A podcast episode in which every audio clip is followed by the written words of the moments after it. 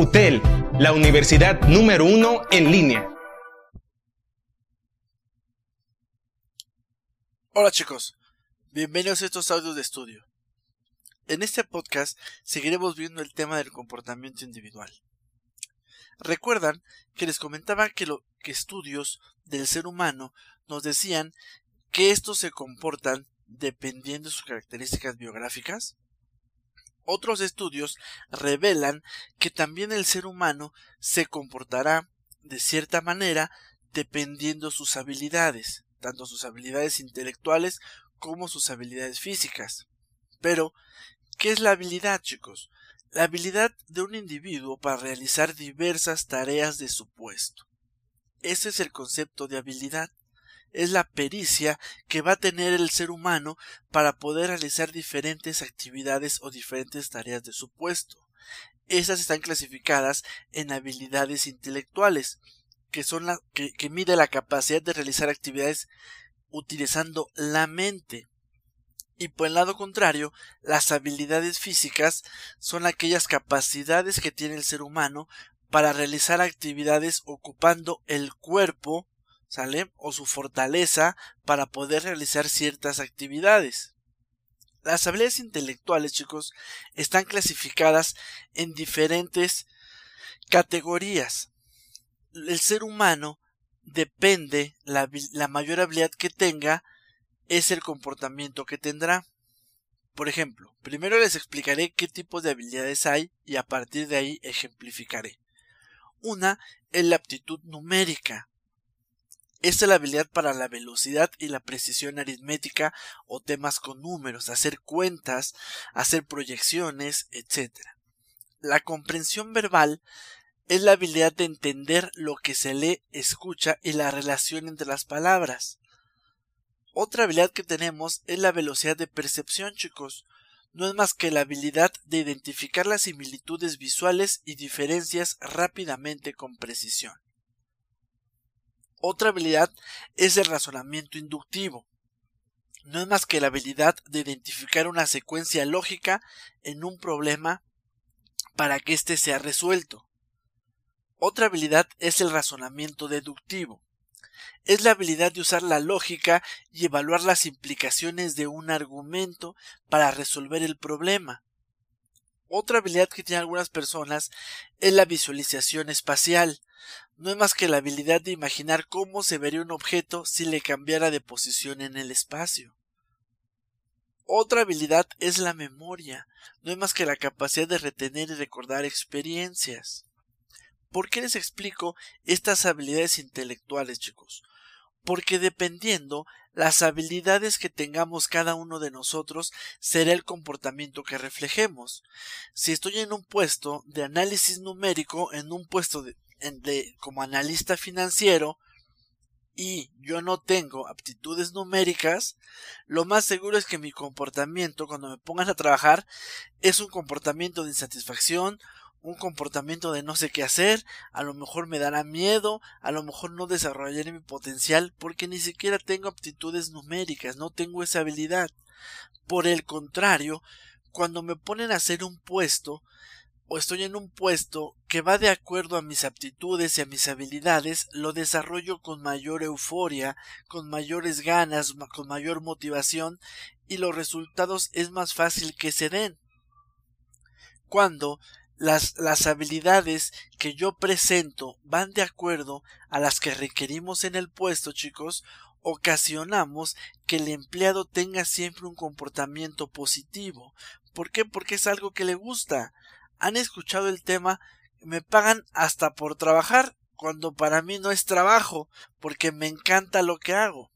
Eso es cuando nosotros fusionamos las habilidades o características de mi empleado con las características del puesto, ocasionando que todo se haga con mayor facilidad. El liderazgo es más fácil, la comunicación, la motivación, la incentivación, la supervisión, todo se empieza a dar porque lo que hace el empleado le gusta y le encanta. Por eso depende ciertas habilidades que, tenemos en la gente es a los puestos que tenemos que mandarlos. Si hacemos lo contrario, nosotros mismos podemos generar un mal comportamiento del ser humano.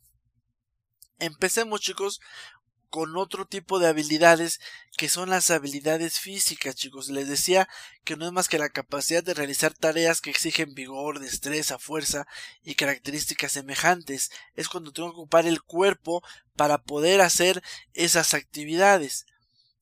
Estas actividades o estas habilidades están divididas en tres, chicos, en los factores de fuerza, en los factores de flexibilidad y algunos otros como el balance, la coordinación corporal o inclusive el vigor.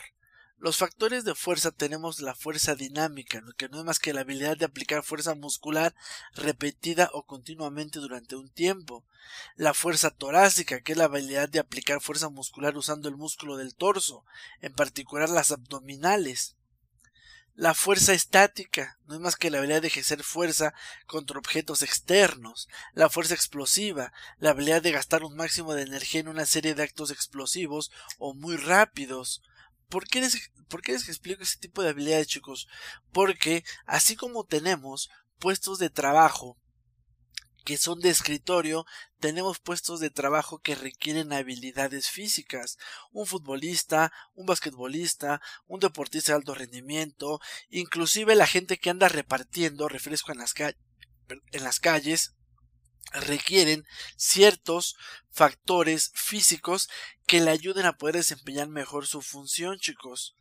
Los factores de flexibilidad que también dependen de estos factores de fuerza, de, de estas habilidades físicas, la flexibilidad de extensión, que no es más que la habilidad de alargar los músculos del tronco y de la espalda, la flexibilidad dinámica, la habilidad de, hacer flexiones rápidas y repetidas, chicos, o la coordinación corporal, que no es más que la habilidad de coordinar acciones simultáneas en partes diferentes del cuerpo, el balance, la habilidad de mantener el equilibrio a pesar de las fuerzas desequilibradoras, el vigor, que no es más que la, la habilidad de continuar al máximo esfuerzo prolongado requerido.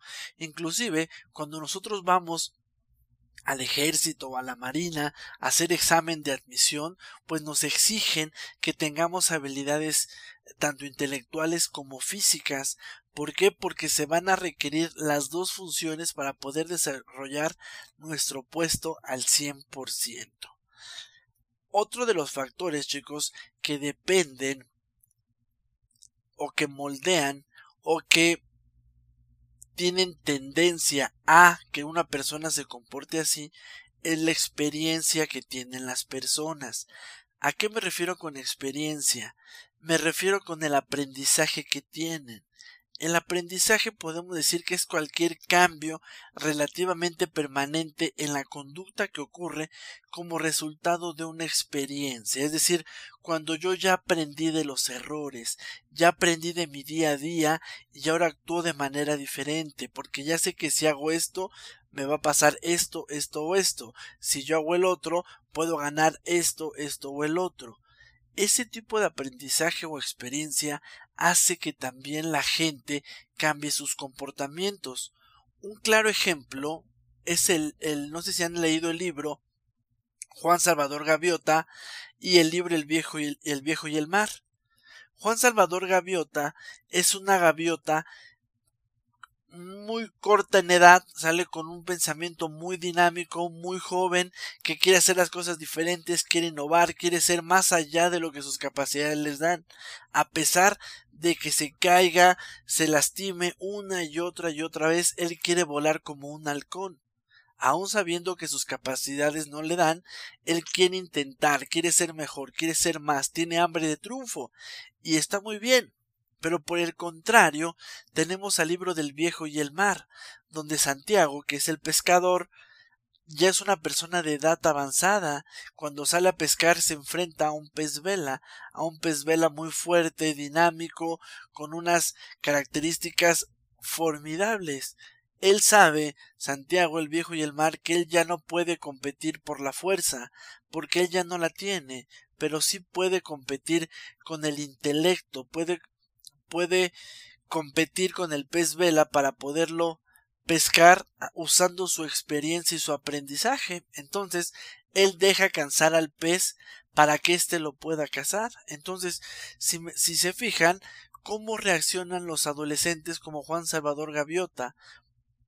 Conforme vas aprendiendo, te vas cayendo, te vas lastimando, te vas levantando y vas avanzando, empiezas a convertirte en Santiago del Viejo y el Mar.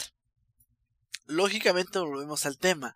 No todos los jóvenes son inmaduros, ni todas las personas adultas son tan maduras. Estamos hablando de tendencias que se dan de acuerdo a experiencias, de acuerdo a estudios, cómo podemos o cómo se cree que reaccionaría la gente.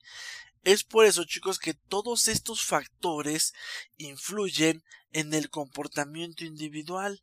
Mi gente reacciona a este, a esta situación, ah, porque tiene ciertas características biográficas, tiene ciertas habilidades y tiene ciertos aprendizajes.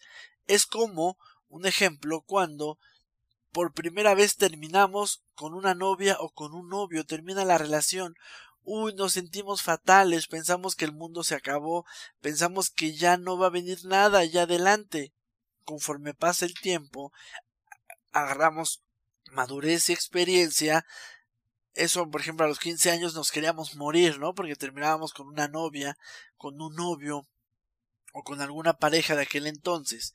Cuando ya estamos grandes, estamos en los 25, en los 23, 24 años y terminamos con una pareja, sí duele, pero sabemos que el mundo no se acaba, que tenemos que seguir, que tenemos que avanzar, que allá adelante vendrá otra persona, etcétera. Eso es lo que me da el aprendizaje. Eso es cómo cambia el comportamiento de la gente dependiendo sus características, dependiendo su edad, dependiendo de sus habilidades, dependiendo del aprendizaje o las experiencias, chicos. Lo mismo pasa en los empleos.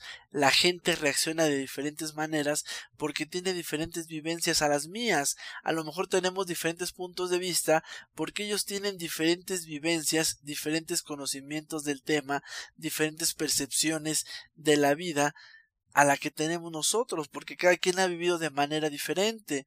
El hecho de que una persona vea un 6 y el otro vea un 9, no porque yo tenga la razón quiere decir que el otro no la tenga, simplemente que las cuestiones las vemos de diferente manera. Tenemos que ser empáticos y muy abiertos para entender el por qué esa persona reacciona de esa manera y él debe de, tener la oportunidad de abrirse para saber yo por qué pienso de esta otra manera. Entonces no hay verdades absolutas, simplemente tenemos que llegar a un acuerdo para ver por qué está pasando esta situación. Vamos a continuar chicos con el tema del comportamiento organizacional y los moldeamientos que tenemos para estos. ¿Sale? Nos vemos en el siguiente podcast.